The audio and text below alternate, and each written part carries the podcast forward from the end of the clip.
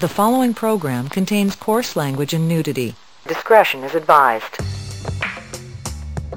Hey there, folks. This is Cristan Williams with another Trans Advocate podcast. And today we have. Robin Mack. and Alexis. So, how, how are y'all doing? How, how did your New Year's go? It's like every January 1st. It's wonderful. it's, it's no longer holiday. I am good to go at about noon. And it happens just like that every year. What about you, Robin? Uh, I'm dealing with the cold front, but not as bad as some places like Chicago. All right. Okay. I mean, we're just dabbling in what 22 degrees. right. So learning how to turn on the heater and what. yes, and that, yeah. You, you ever, you know, every year around this time, you go through this ritual of turning on the heater, and you have that old heater smell Uh-huh, that's been uh, off for like a year. It's called burning dust. That's Right, right. And then like I feel for the people who don't have a heater. So now there's all these news reports on like how to safely heat your house if Right. you don't have a heater. Oh. Right. Yeah, the, the, the bonfire in the middle of the floor is not Yeah. suggested. there were a couple of those apparently. But So, sending love to everyone. y- y- You know, y- y'all are talking about turning on the heater for the first time and all like that. I, being a person who prefers the tropics, even over Houston, uh, my heater was turned on in like September early. oh, gross. yeah, it's like you know, it starts to cool a few degrees at night, and I'm like, oh, got to turn the heat on. It's time to turn the heat on. So for me, like January 1st, it felt like political season was upon us and everything is like full steam ahead and we're trucking on down to uh, the countdown to the election already. So in that, I, I know that a lot of our listeners come from Texas. Keep in mind that uh, if you want to register and vote for the primary in Texas, that's going to be on February 5th.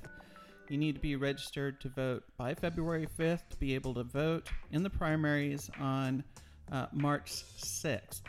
Um, and I think the runoffs are um, you'll need to be mer- uh, registered by 423, and the runoffs are on 522. And there will be runoffs. Trust me. Yeah. We have way too many people for there not to be. My real question is. If you are not registered to vote, why don't you just go do it now? Whenever Yeah. now is. You can't register before this, and it's already too late, in my opinion. So, you know, just get up and go find someone to register you to vote. It's really easy. And you can go to the Trans Advocate and register to vote there. There are some states that don't allow you to register on, to vote online, but our little widget thing will take you through all the steps, um, give you a registration form. Uh, it'll fill that out for you. You can drop it in the mail. And for the states that do allow you to register online, it'll take you through that process right there at the Trans Advocate. And if you do register online, keep a copy and take Yeah. it with you to the polls. Absolutely. Because just just because their computer system says you were registered doesn't necessarily mean anything later. Right. Texas has a, a kind of a voter suppression issue. I, I saw that like more than half of registered voters didn't vote last time. Yeah, and I'm not sure how much of that's just laziness versus voter suppression or, or disinterest. Let me, let me rephrase that. Laziness is a bad thing. We'll say disinterest. You, have you heard any other U.S. news or anything? Um, actually, this is the first of the year, so can trans be in the military or not? But um, bum, bum, bum, bum. Apparently. apparently yes. they still At the can, moment, yes. despite all tweets. Despite all tweets. Once- Once again, I'm still very uncomfortable having the Joint Chiefs on my side. it's weird. I mean, I, I, I like allies, but that's a group I never expected. And then Bannon calls Trump Tower meeting treasonous. Dun, Oh dun, yeah, dun. yeah. So Bannon is, is you know, the the guy who fomented the alt right movement in America. He has decided now that he is ousted from the White House, supposedly, that you know the Trump Tower meeting was treasonous, and uh, there's a couple of interesting quotes that were pretty. Uh, there, there I was like, "Ooh, that's a burn." Oh, he says they're going to crack Don Jr. like an egg on national TV. he is colorful. Uh, what month? Like, did he give Right, out any winning numbers? Is it a pay per view? I would pay for that. Yeah, let's get this economy floating again. Yeah, I think it's going to be on Trump's new network. oh, that's Oh. right. Yeah. Trump is talking about putting together a new network. He's been talking about that since before the election, right? Oh, right, and and you know they, they gave a shot during the primaries. Uh, excuse me, during the primaries, and it didn't, in my opinion, go all that well. but uh, you never know. Well, um, and in trans news, here at uh, Outsmart here in Houston, they had a story that said that at least 35 LGBTQ Texans are running for office in 2018. 35. That's higher than Alexis's count. Well, yeah, mine were just trans though, and just and just this part of the world out here where we are. Good point. Thirty-five sort of cool, but don't forget that's LGBT, Mm-hmm. and we we have a lot of LGB. Right? But I think that's really cool. The interesting thing is, an awful lot of them win. I'm thinking that they would have a really, really good shot this year. I, I mean, if, if you'll think back in that LGBT list, we have had, gosh, a mayor who was LGBT person. Right? Right? We we currently have a, gosh, I believe state's attorney or, or DA. State's attorney's Illinois. I was thinking back to Illinois stuff, but a DA. We currently have a whole bunch of other people that are at least friendly. I don't know whether they are or not, but uh, it's sort of cool. Uh, in Oregon, they passed a new law allowing uh, trans people to um, adjust their birth certificate to reflect who they are.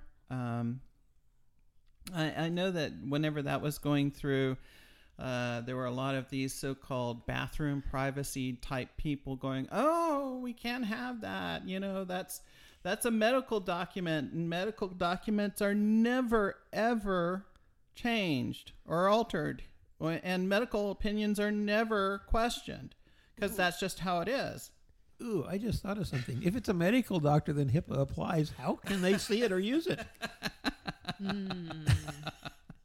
And I mean, I'm serious. I suddenly think that if it's a medical document, I'm going to say, no, you can't show that to anyone under HIPAA. and uh, Oregon was one of the first to have third gender on their driver's license, right?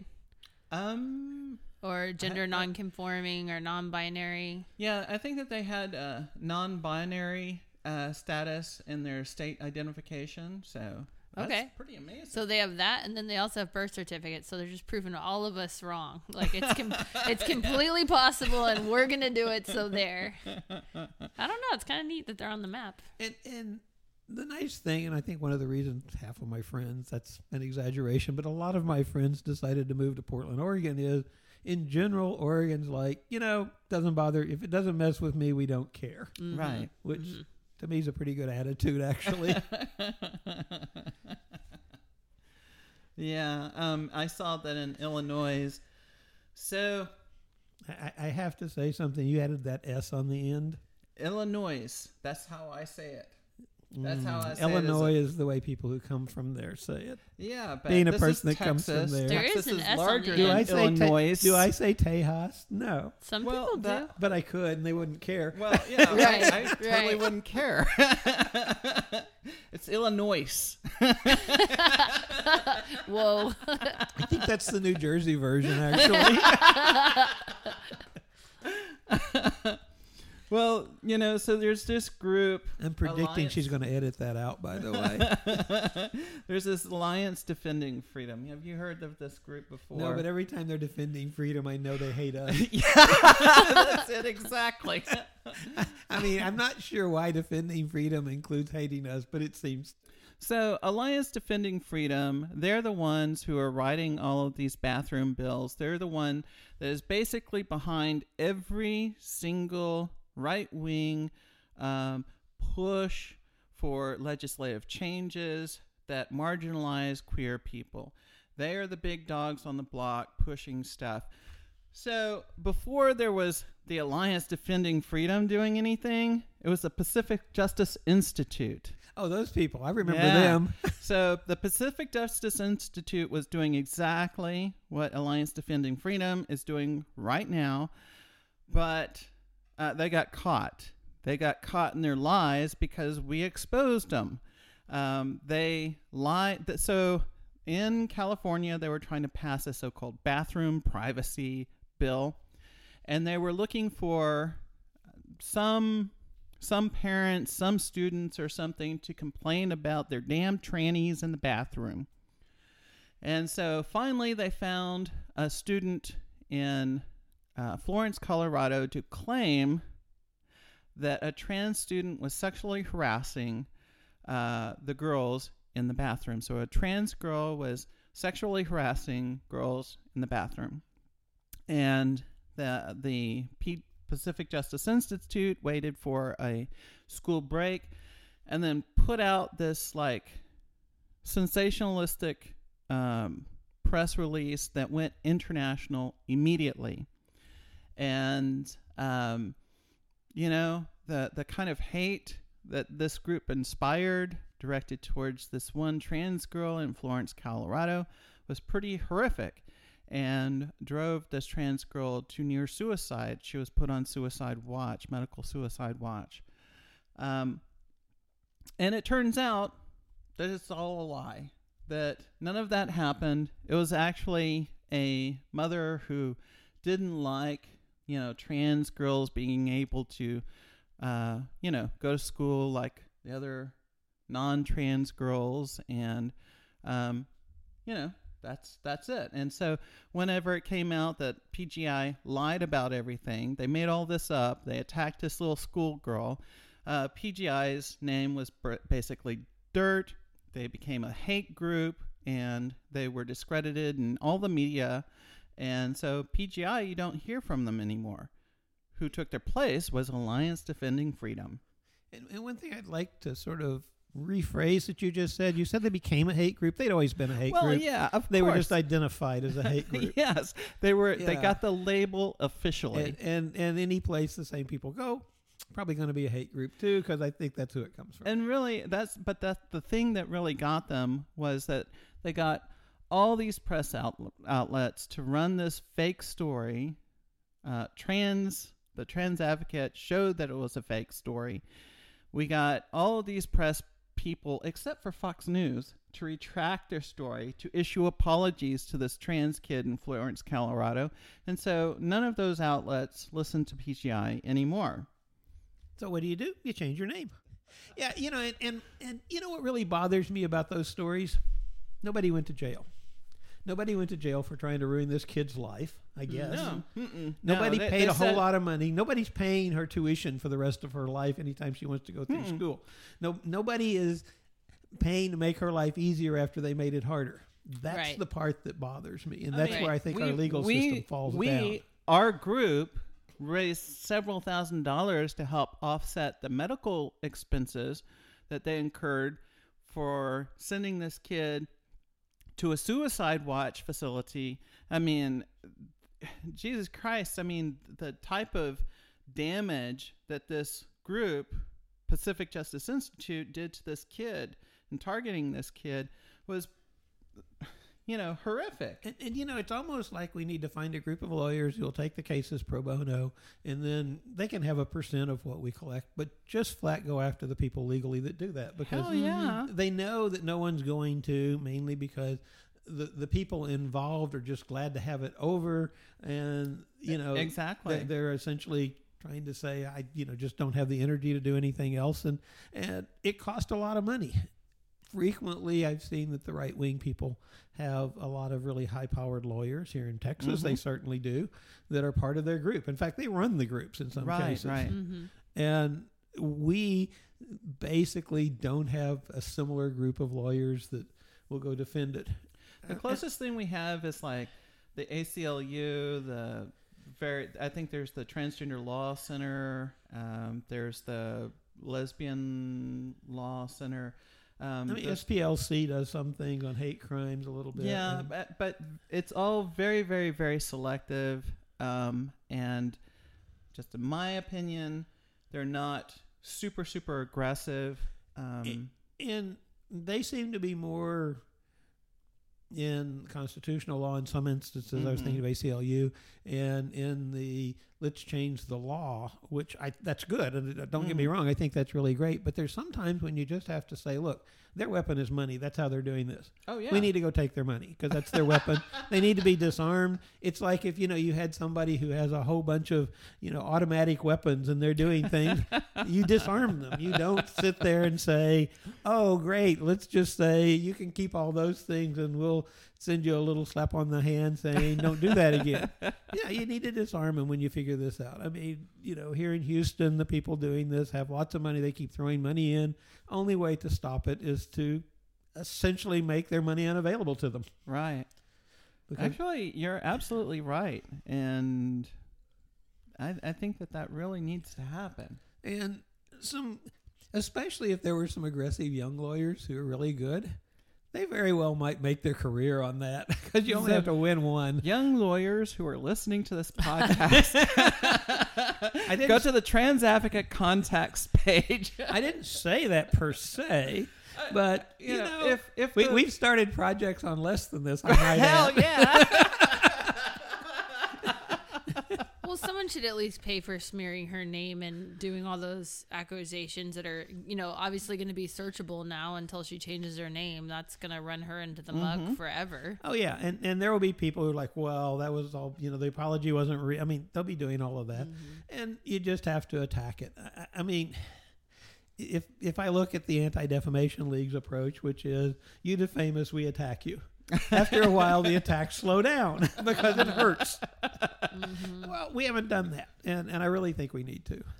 yeah. And the the way that because a lot of our community is not rich, uh, a lot of our community does not have a lot of political clout or media clout or whatever. The best that we can do is organize protests and stuff. And what I've noticed that even when we do that, you know, the people who are having some sort of a meeting, that they're having a gala event or some sort of something or another that they're they're, you know, of course using their money to put on this event that this handful of people are protesting.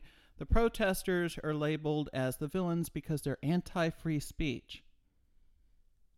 Interesting. I didn't know that's where you were going with that, but okay. No, that that that's literally Yeah, but I don't mind being labeled by as a villain by the people that I'm protesting. I mean, honestly, it, it's like they may be anti-free speech, but not really. But I, I mean, like in the UK media, uh, when any of these, like Germaine Greer, takes to the uh, international news, has some sort of something, goes up there and spews all kinds of lies, misinformation, slanderous bullshit about trans people, and trans people protest it, then all of a sudden, like all of these cis people come out of the woodwork to decry in international news that their platforms are being taken away and they have no more free speech because 20 people protested. Yeah, but now you're talking the UK again. I mean, I, I mean, We talk a lot about them. I, well, yeah, and, and, and the switch. We aren't the UK, and, and it's sort of back to the standard thing of you know we get to be different because we won, and it, it it's really straightforward. You know, I, I see people all the time, and I've had people all the time explain to me how UK does it this way and does it that way, and my answer always is the same. But we won, Mm-hmm. and so you know it's it's simple and straightforward. The UK's freedom of speech is a little different than our freedom of speech, if you will. Uh, and one of the things that they love to do is protest the abuse of their freedom of speech. Mm-hmm. And It, it seems to be a very favorite thing for theirs. So. Well, they do that a lot in, uh, for instance, here's another for instance, but it's not America, it's uh, Canada. So I don't know how different that is, but there was this uh, documentary supposedly about trans kids. It's actually about how this reparative therapist was bullied and has free speech like crushed because he couldn't like focus on gender non-conforming kids and put them through air quotes therapy to make them straight acting, non lispy. But, but wait, wait, wait, wait, wait. They run all sorts of movies like that around Halloween. I mean, this one just claims to be true. I mean, you label it documentary versus horror movie. Uh, it- Well, it, so- it, it shouldn't matter. So people who were like, okay, every there's big problems with this. It's spreading falsehoods. This should not be aired on the Canadian broadcasting system as if it were true. And the Canadians went, oh, okay, yeah, you're right. So that they didn't do it. And now for the last month, um, you've got these supporters of this reparative therapist taking to their various news agencies to decry how the, all of their free speeches are being taken by all of these trans people who have so much power and I think that's great. We should use it. I, I mean, you know, they've had all the power forever, so why not? right you know, I actually think it's good that people we consider negative are screaming that we're infringing on their rights to lie, cheat, steal, etc. I I mean, we hear that out of the White House.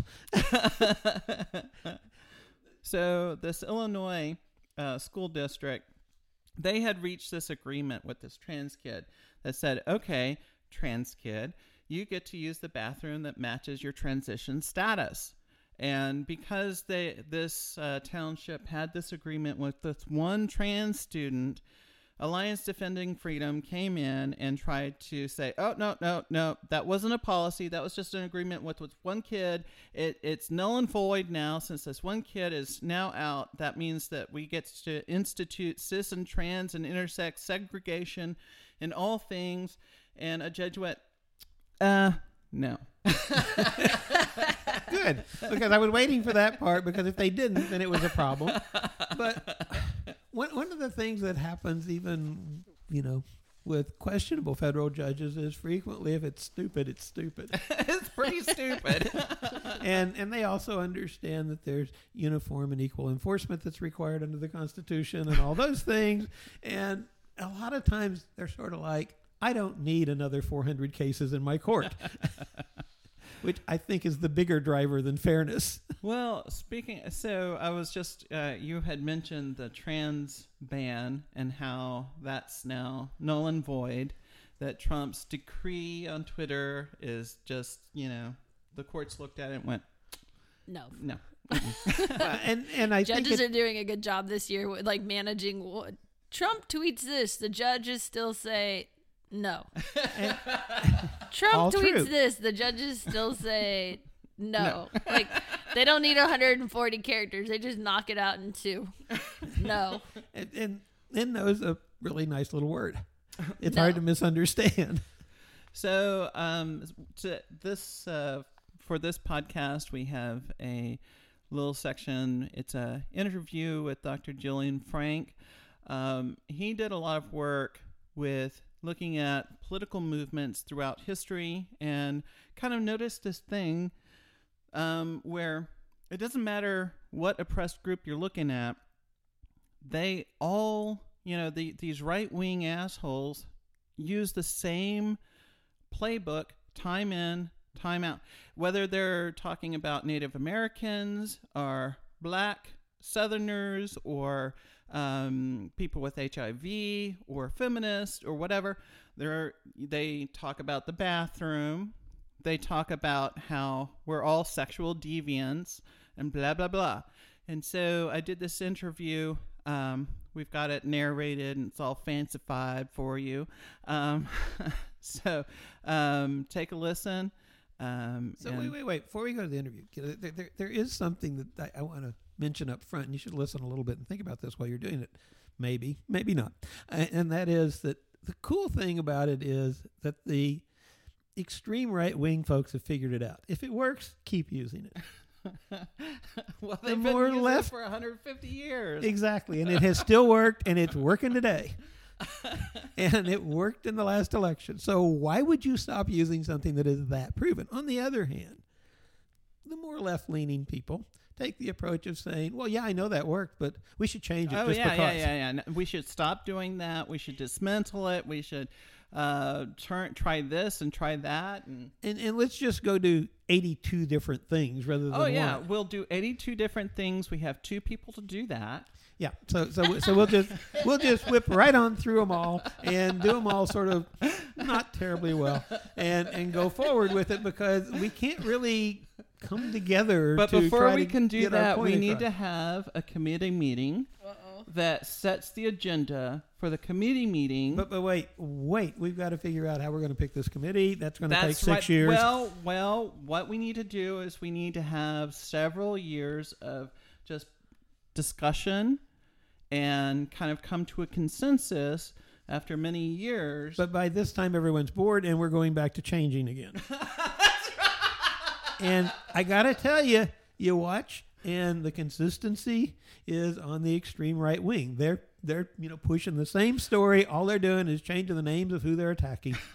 uh, I, it, it would be nice if we on the progressive side of things had kind of like a playbook that just works time in, uh, just has worked for whatever we're trying to do. Uh, we have anything like that? Oh, we do. We have several of them. Find them in the stack of the ones that didn't work is the real problem. there are so many, and and you know one of the things that I'm sort of pushing for is that we really need to be looking at progressive and centrist type people Mhm. because we have a hope that the centrist people could steady down some of this stuff that, that goes on. And I mean, I'm, I'm all for innovation, but you got to try something consistently and Mm. go with it. Uh, if I look at it, Bernie's fundraising worked pretty darn well. Hell yeah. See anybody doing it right now? Nope. That's the whole thing. And I'm not sure why. I expected to see people doing the populist fundraising all over the place this year for the election. If you haven't done it by now, you aren't starting early enough, I think, is the real message. And I just don't see it anywhere. Hmm. Well- Maybe it's because it worked. I don't know. Well, if we're lucky, we will have a Democrat that was been around for the last, you know, 50 years and has been, uh, you know, preferably entrenched in Democratic policy for the last 20 years. And so, um, you know, we'll definitely win. Uh, uh, um, you think Bill's coming back? I mean, I mean that wouldn't be Bernie. He hasn't been a Democrat most of the time. I, I, you know, it, it's it's like you got to really look for candidates. Now, the cool part is that we have tons and tons and tons and tons and tons of new people. hmm And I really think some really cool people are going to pop out. Uh, I think they're going to pop out in the Senate and House first. hmm Looking at the, the people who are running here in Texas, we have some really good people running. Absolutely. My concern is that they'll get blown out in the first round before they have a chance to actually get rolling, but we'll see. hmm hmm Uh, You know, I mean, anytime you have a congressional district that has, oh, eight or 10 Democrats and eight or 10 Republicans running for it, it it's a real toss up. I mean, the best person may not actually be the one that runs in the final election just because of the numbers. Right, right. But uh, it, it, it should be interesting with that. Okay, So, so, back to your podcast, and- Yeah, or back to your narration. Sorry. So here's the interview with Dr. Gillian Frank. All this week on the KSFO Report, we're presenting segments of an interview conducted last Thursday with State Senator John Briggs, the author of Proposition 6. Well, my friend, if you are not aware that children are the target of the homosexual element in this country for uh, seduction and for conversion into their homosexual way of life, I don't think there's any way of reaching you because most of us know it.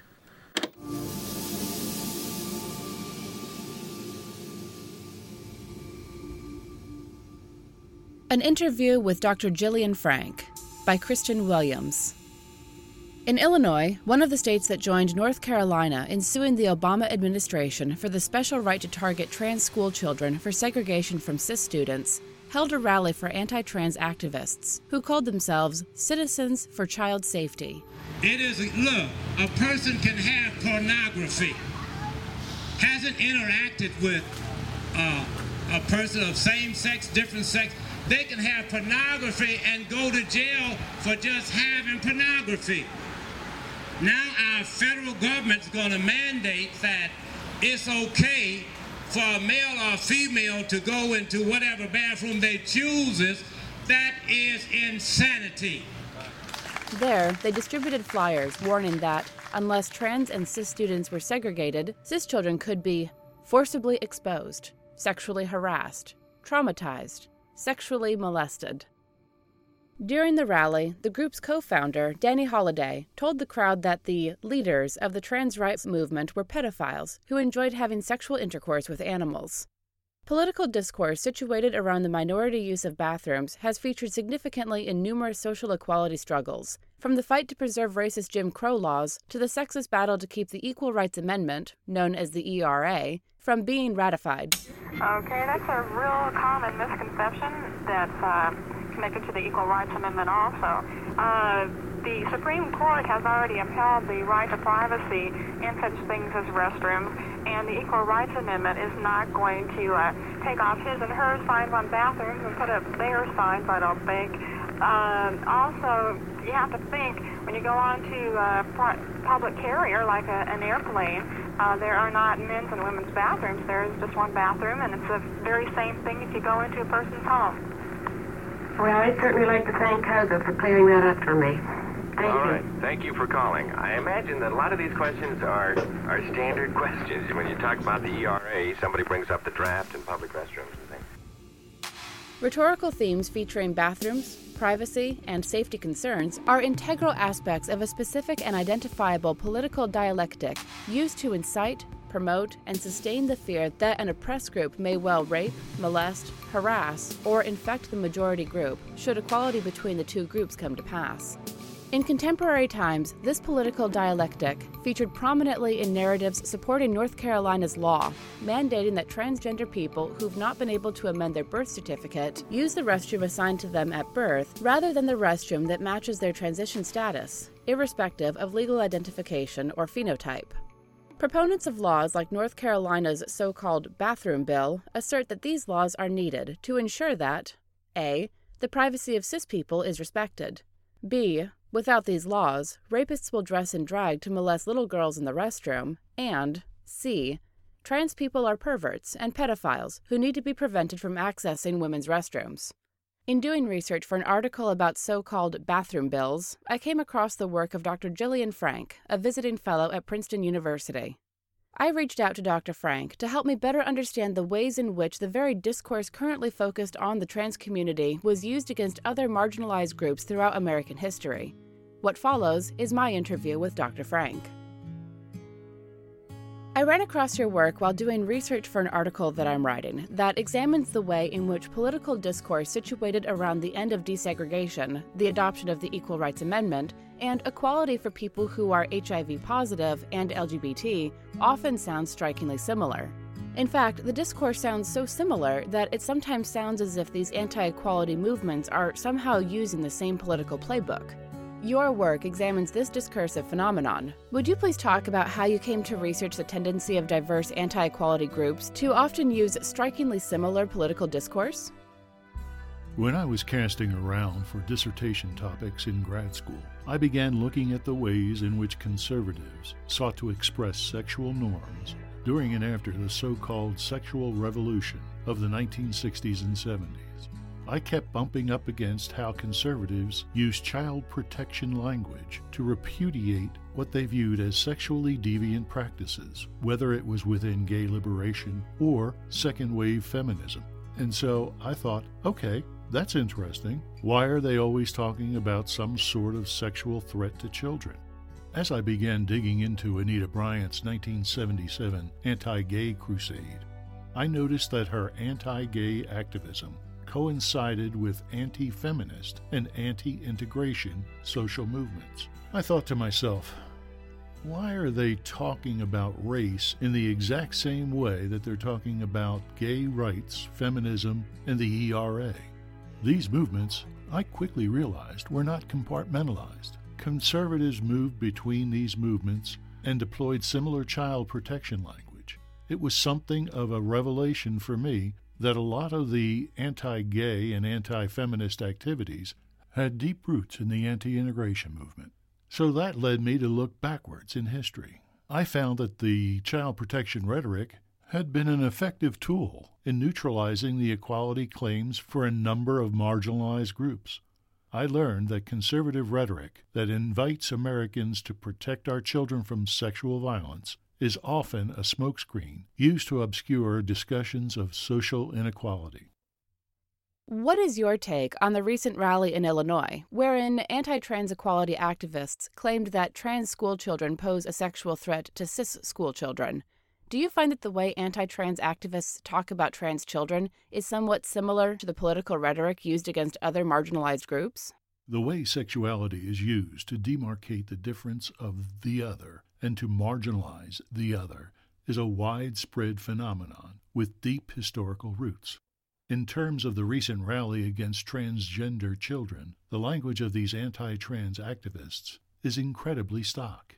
They depict trans school children as pedophiles, as likely to engage in bestiality, and as likely to participate in group sex. It's the overblown moral panic language of, it's not only this, but it's that.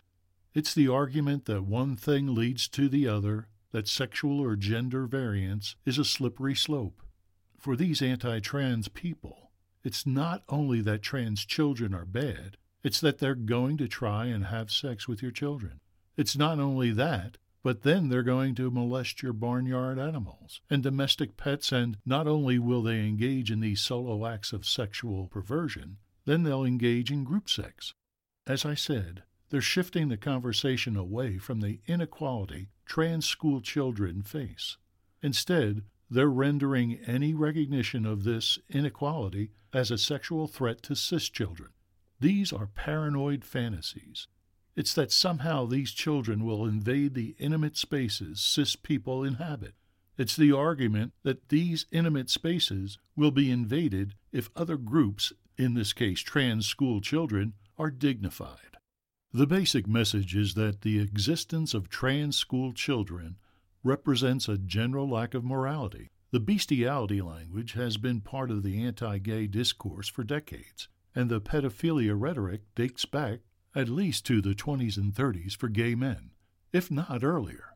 These are long standing anti gay tropes. Now, the really strange thing going on in the quotes from that rally is that there is the assumption that because the child is trans, that is, the child is aware of their gender dysphoria, that awareness somehow sexualizes them for these anti trans activists. I find that to be a really strange and interesting leap they're making. While in actuality, a child having an awareness of their gender dysphoria isn't about sexuality. For these anti trans children activists, there's somehow a coupling of gender identity and sexual desire, so that if a child is aware of their gender identity, they must somehow be hypersexualized and therefore dangerous. The logical leaps these anti trans activists are making within the political sphere are so long and convoluted, it's worth nothing. For them, a desire to be honest about one's gender identity is to mark oneself as being over sexualized. They believe these children are wolves in sheep's clothing. It's quite strange when you parse out the twisted way they're viewing trans children. In your paper, you wrote about the historicity of the Save Our Children narrative. Would you talk more about that? Stigmatizing people by labeling them as sexually dangerous is a practice that goes back hundreds and hundreds of years. In the United States, marginalized and despised groups were regularly depicted as sexual threats.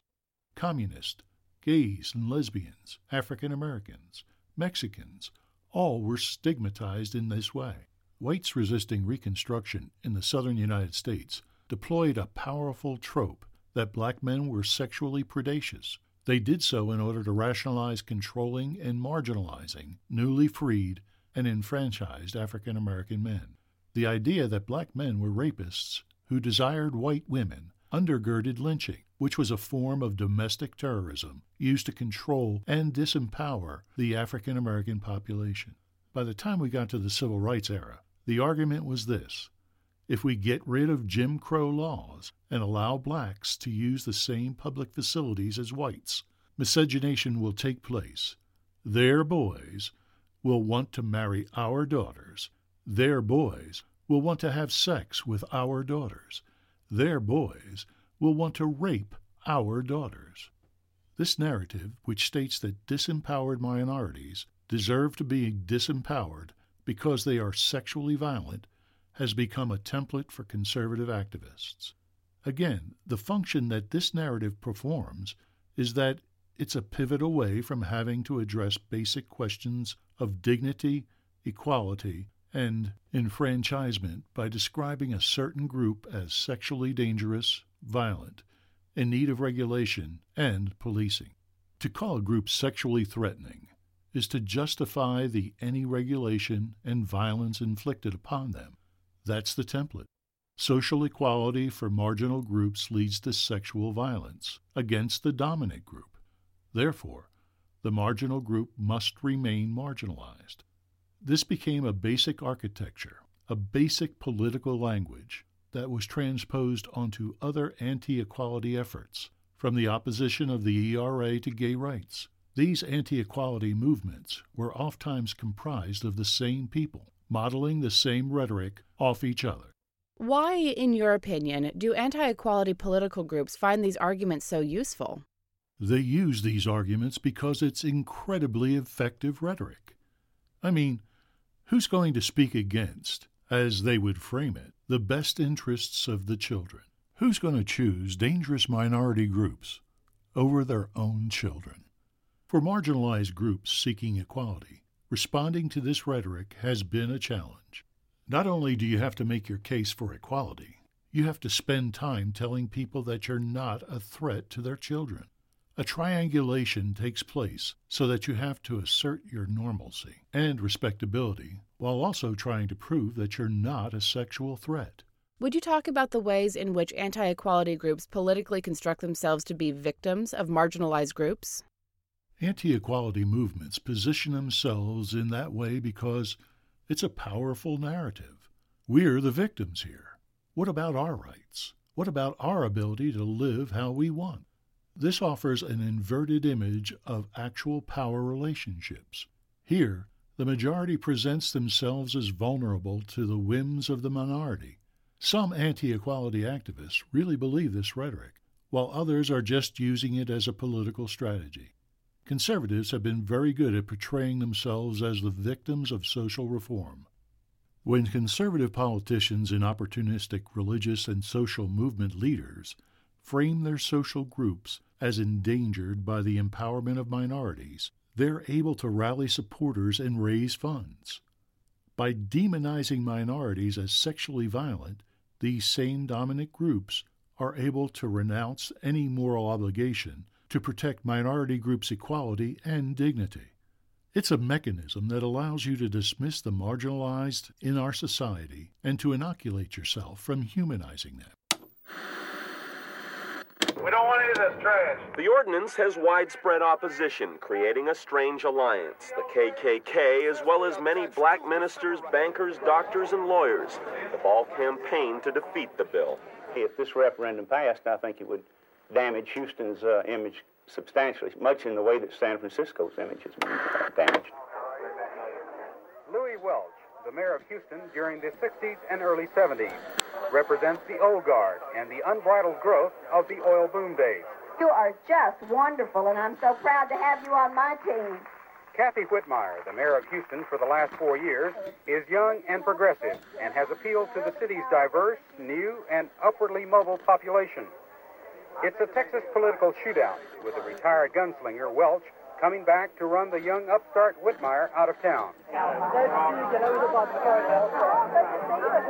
But it's Whitmire's support of a gay rights referendum last January that prompted the good old boys to challenge the incumbent and bring back their man. We want to be another queer city like San Francisco?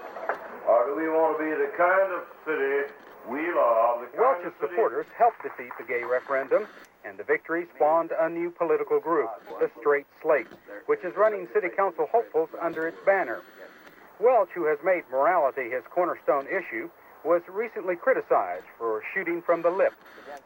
Before a live television news interview, he was heard saying off camera, but on the air, that the way to solve Houston's AIDS problem was to, quote, shoot the queers. Let's talk more about this with North Carolina Governor Pat McCrory, who joins us live. Governor McCrory, thanks so much for joining us. Thank you, Jake. I just want to let you know this actually really started in Houston, Texas, with a referendum, uh, a, a, local ordinance in Houston, which was a mandate on all private sector bathrooms uh, brought up by the left, the Democrats. That was defeated by 61% of the vote about six months ago. Then it came to Charlotte, North Carolina, an ordinance which was passed, uh, a, a, bathroom bill by Democrats on all private sector employees in, in Charlotte. And then all we did was overturn that, very similar to the Houston voters. Our bathroom bill in North Carolina only applies to our schools, our universities, our government buildings, and highway rest stops. So, sir, take a listen to the Attorney General Loretta Lynch, who had this to say earlier in the week. State sanctioned discrimination never looks good and never works in hindsight. It was not so very long ago that states, including North Carolina, had other signs above restrooms, water fountains, and on public accommodations, keeping people out based on a distinction without a difference. So, I just want to take a moment and gloss over 2018 and some of the great events that are taking place. One, we've talked about Friends of Queer Voices. It's a campaign that we're running through Transgender Foundation of America.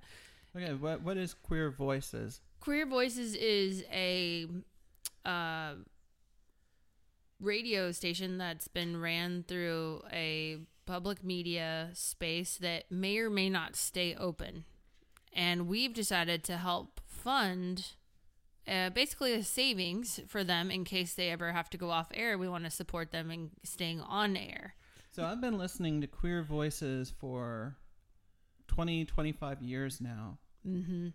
I mean, it's one of the biggest tools that had me find community. And that's one of the key things. We don't want them to go away.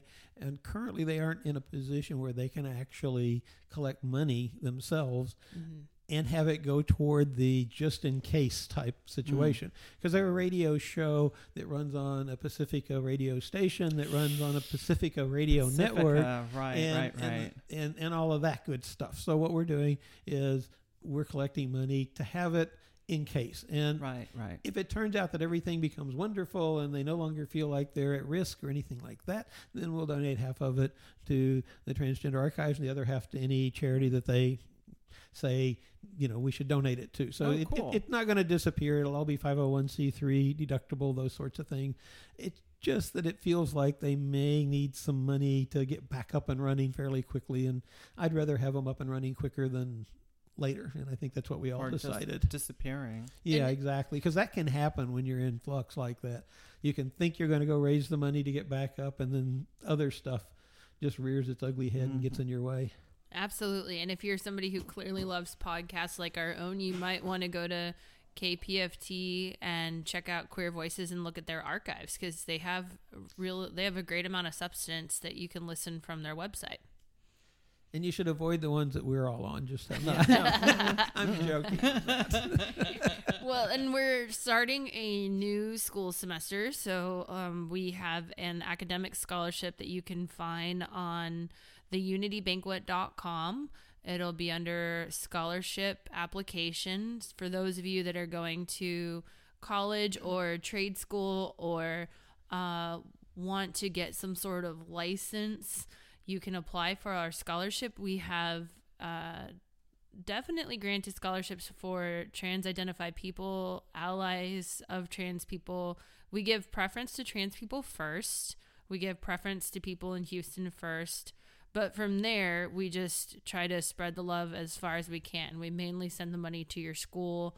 And um, if there's any questions, it's a pretty simple application. You can contact us and ask those questions, and we'd be more than willing to help you with it. So, this is one of those uh, funky community like uh, things where students have to write a 12 page essay, and the organization hands out $50 and they call that their scholarship. That's that's well, it could be that, but we were going for you know a full novel published, etc. But then then they don't need the scholarship, so we backed it way down to something Actually- closer to fill out a few things. Yeah, it's just it's just fill in a few things, and you don't even have to submit your transcripts. Like if we if we if we feel like we need them, we can talk to you about that. But we know that that actually requires a fee for some people. I've actually seen works work applications that are harder than our school application. And if there's something on there you don't know how to fill out, just send it to us without it. We'll call you and, and ask questions or send you a note and ask questions, those sorts of things. And our typical scholarship is $1,000. You can apply once a year. Some people like to take the, or have taken the approach of saying, okay, so I applied in the fall. Can I apply in the spring? Sure. Once a year is once a year. Hmm. We go calendar year with it and, and we do a $1,000. There are times that we'll do a little more than that. Sometimes, well, I've never known us to do less than that now that I'm thinking about it. no, n- unless if it was like a license or uh, yeah, that, CPR. that's true. or If you need like less, that. then we'll do less. Mhm. But um, so this is uh, this is only for American citizens in America and no place else. Is that right? Maybe, maybe not. Uh, the biggest problem we would have is that we do have to pay the money to the school, Mhm. so we have to be able to make sure we have a way of getting it there. Uh, the the other side of it is that HTUC, which does the scholarships, also does grants, and so sometimes if the scholarship doesn't fit, but we'd normally give you one, we can move it over and do a grant for the same amount that just has a little bit less. Uh, control on what we do with it, and, and we've had that happen. So if someone's going to school in Mexico or Canada or the UK or something like that, you're saying that they can actually apply. They can. And those are now, you know, you'll be after people in Houston. And Hmm. if we run out of scholarships before we run out of Houston people, then you probably won't get one. I say probably because, you know, it, it's pretty flexible. Uh, and, you know, those are all fine if it was someplace that is really, really difficult to figure out how to get it to the school and get it into Hmm. your account, then we just might not be able to make it happen. Gotcha. Gotcha. It's worth a try. You know, I, would- we're really for people. We're not trying to run. We're not there to say we have a scholarship fund and then not grant people. That doesn't make any sense to us. There are places So, that do Rob- that, but that's not us. Robin, you know people who have actually done the scholarship application. Is this like a three-hour process or? like no, a- it's it's a literally if you have access to a smartphone, you can go to unitybanquet.com. You can actually fill it in from your smartphone and send it in. I don't recommend that. You might And want to type out some answers. Yeah, if you go to the transadvocate.com on the front page, if you scroll down on the right hand side, there's a link to the application. Perfect. Okay, great. Well, um, you know, we had one uh, female identified person apply. She had her GED from high school. She didn't think that she would make it very far in college. She was going to give it a shot because waitressing wasn't generating enough money for rent. And she's actually really good in car mechanics. And so she applied on the spot, standing right in front of me, and got the scholarship and has immediately gone from I'm not sure if I'm going to make it through college to being, uh, you know, on a 4.0 GPA, honor roll society. She started a, a gay straight alliance at her campus. She's being looked at from. Uh, I don't. I don't even know the world of mechanics, but like I don't know, like John Deere people. sure, why not? John Deere. I'm not really sure. I'm not really sure. She has a lot of job potential. How's yeah, there you go. Okay, great. Yeah. So and, and so- going into this, she didn't think she'd possibly have any. 'cause Yeah. Uh, it, it was interesting, and that's not unusual. Uh, It Yeah. it it just happens, and sometimes it's really funny where you're you're thinking, well, you know, I don't know whether this will help them at all, but they're deserving, et cetera. And you find out that it got them over a hump where they were pretty much going to have to drop out of school because they were five or six hundred dollars or maybe eight hundred dollars short, and so Mhm. we throw in a thousand. Oh wow! And I mean, we had a another person who applied right at the same time, and this one's uh, outside of Houston. They had a resume a mile long. I mean, they've written a book. They've gotten so many awards. I thought surely this person doesn't need any help. Like, what are they doing? Just trying to get another accolade? Accolade, you know? Yeah, they were finishing up their And- PhD, and, and, and we're like, I don't know if this will even help them, but they're they're really good and they're deserving, and and you know, And Alexis called, and they were not able to. They were getting ready to drop out of school because they couldn't finish up their PhD because they were short of money, and there were some things where some things were going to expire, so they probably Mhm. wouldn't have gotten it, and they were pretty happy to say the least. Right, right. So we have that, and then if you want to go to Gender Reel Houston's Facebook page, you can stay updated on any of their uh, 2018 offerings. I know You there's gender reel. Gender R E E L real as in Oh, like, like a, a movie, movie. reel. Okay. Yeah. So Gender Movie Reel Houston. They uh, mainly have a Facebook page. They show gender diverse films here in Houston. And um, they're supposed to do a pretty big show coming up, I think in March is what they're looking at. And then right after that, we jump into Houston's Pride season in June. So if you want to walk with us, table with us, or just build a float, you can come right on down and help us. And you can do all of those too. You can do all of them. Some people do all of them. It's a little uh, Pride marathon, to tell you the truth. And I'm sure we'll be in the history tent again because they've already asked us back. right? yeah, and if you want to just, uh, you know, be an amazing academic archivist, la la la, and help us La, la, help la. us with our trans archives, you know, in person or from afar, we'd love to work with you. Hmm. So these are just some of the fun things that we're doing so far in 2018. So in other words, we don't do anything. We don't help anyone, and we just sit around and make Oh, podcasts. did, did we forget to mention that we still, of course, have our uh, Trans Disaster Relief Fund Oh, right, right. that is uh, still paying out and still getting money in. And if you've had a disaster, and, and, and be pretty liberal on what that word disaster means that has right. affected I mean, you if and your your house burned down, that's a disaster in my book. Yeah, Yeah. And, and and you know, again, it's focused on uh, genderqueer, transgender, and intersex people Mhm. because that's the group that normally has no focus from elsewhere. Right. And that's the So- group that doesn't have time to go through eight rounds of applications. Meanwhile, like they don't have a lot of savings, a lot of extra income to do their own And I rebuild or promise wait you, for FEMA. my ID melted in my house that I had to get out of, and I promise you that I'm me. But yeah, you know that And- that and- kind of stuff. And, yeah, and and the biggest thing about a lot of that is it's like no problem, you can get your ID replaced. Oh wait, there's a little confusion about this because there's like two or three names associated with it, so it's going to take you 60 days as opposed to the normal three days or 5 days Mhm. or whatever. And in the meantime. Gosh, what do you do for a living, et cetera? And that that's what the fund will do I, for I, you. I, it seems like a in the past week or so, I remember seeing some folks from, uh, was it Puerto yeah, Rico? Yeah, we've had some from Puerto Rico. Puerto Rico. that yeah. came okay. in. And I think Puerto Rico's back in good enough shape where we can actually get the Ish. money. Yeah. I Starting mean, one to of get our more problems in the electricity. past was we had no way of getting money No to Puerto electricity. Rico. Right, unless Yeah. we're just like taking a plane and dumping money on the. No, you know- they, they weren't letting you fly over. Seriously, they it was so closed down that there was nothing you could do, which was pretty frustrating to say the least. Mm, You mhm. could get it to Florida, but the people in Florida said they couldn't get the money into Puerto Rico. Hmm. So you know it was almost impossible to help people, which really sucks to be blunt.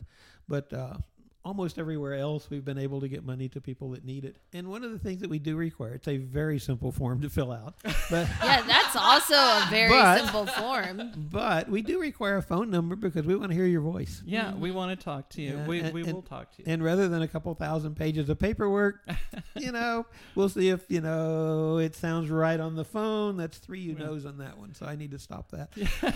Uh, well, yeah, we're going to have a conversation with you, and I think our, our entire application process is what like it takes maybe three minutes. yeah, some people make it longer because they write us a book, but that's okay.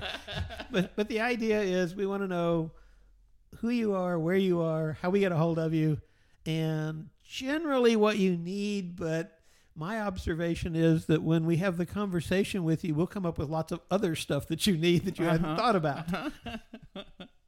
So, and even if you never participate with any of this, just rating the podcast, reviewing it, sharing it. If you go to our Unity Banquet videos, sharing those, getting the word out, those are things that can be life altering and bring community to people who don't have a lot of uh, community around them, and that makes a difference. If you share any of our trans advocate articles and you know stand by us, write comments, those things can be very uplifting, and they go a long way. So I know that in the new year, we're going to have uh, on the tr- Trans Advocate uh, several uh, new columns. Um, some that are weekly, some that are bi-weekly, some that are monthly. Uh, that will uh, start happening this month. So keep an eye out for that. Also, if you write, if you have this burning story that you have just got to write, or you have some sort of a you know thing that's going on in your community that you know you need to get the word out, contact us. We are always looking for new writers and new investigative reporters, um, and we actually compensate our writers for the work that they do. I mean, it's that's not called, like that's called actually pay them money.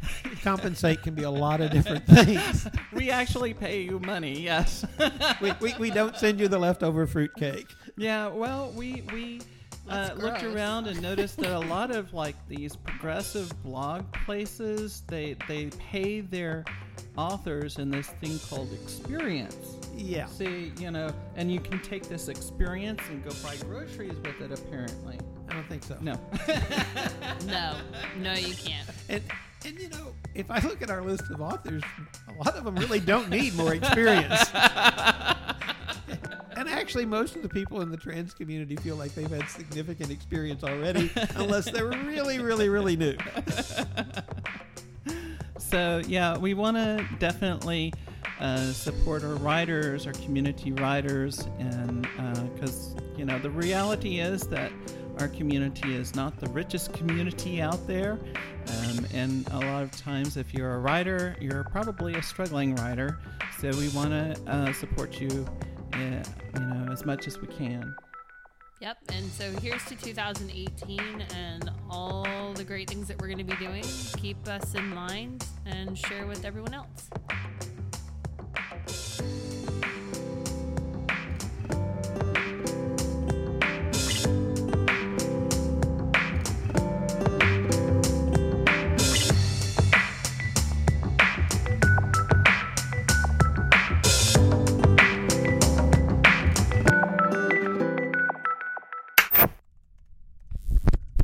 Hello, and welcome to the end of our show.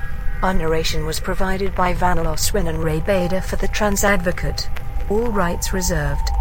Our music was provided by Daniel Burke and the 126ers. Archival material provided by archive.org, NBC, and CNN.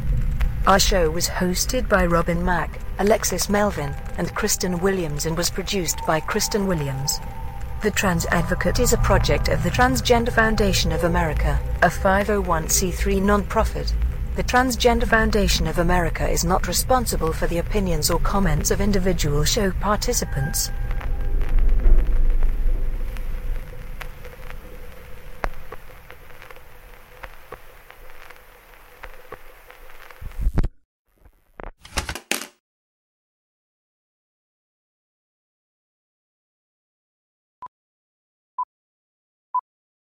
I need to come up with like a I- snazzy I- I- outro. I, I think you're fading away. I, I am. But you add in really cool outros.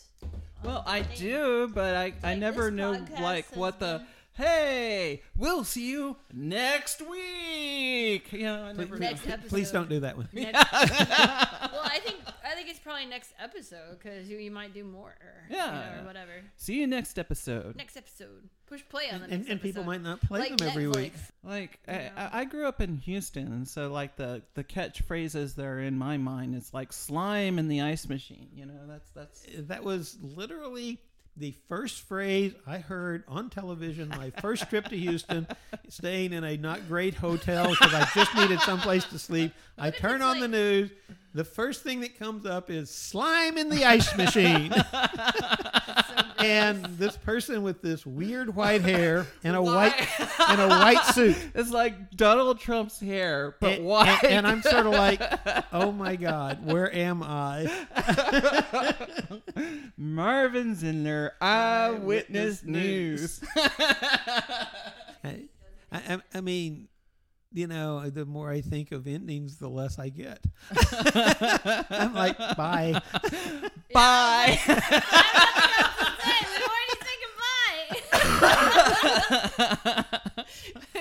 Uh, Y'all come back now, you hear? That's the wrong part of the world too. Oh, okay. That's, That's Texas, Texas City. goodbye. I don't know. You're looking like I don't know, but never I'm do from that again. A- a- actually, actually, a Texas goodbye is y'all come back now. Yeah, but Yeah. but Y'all come back. but it doesn't mean come back.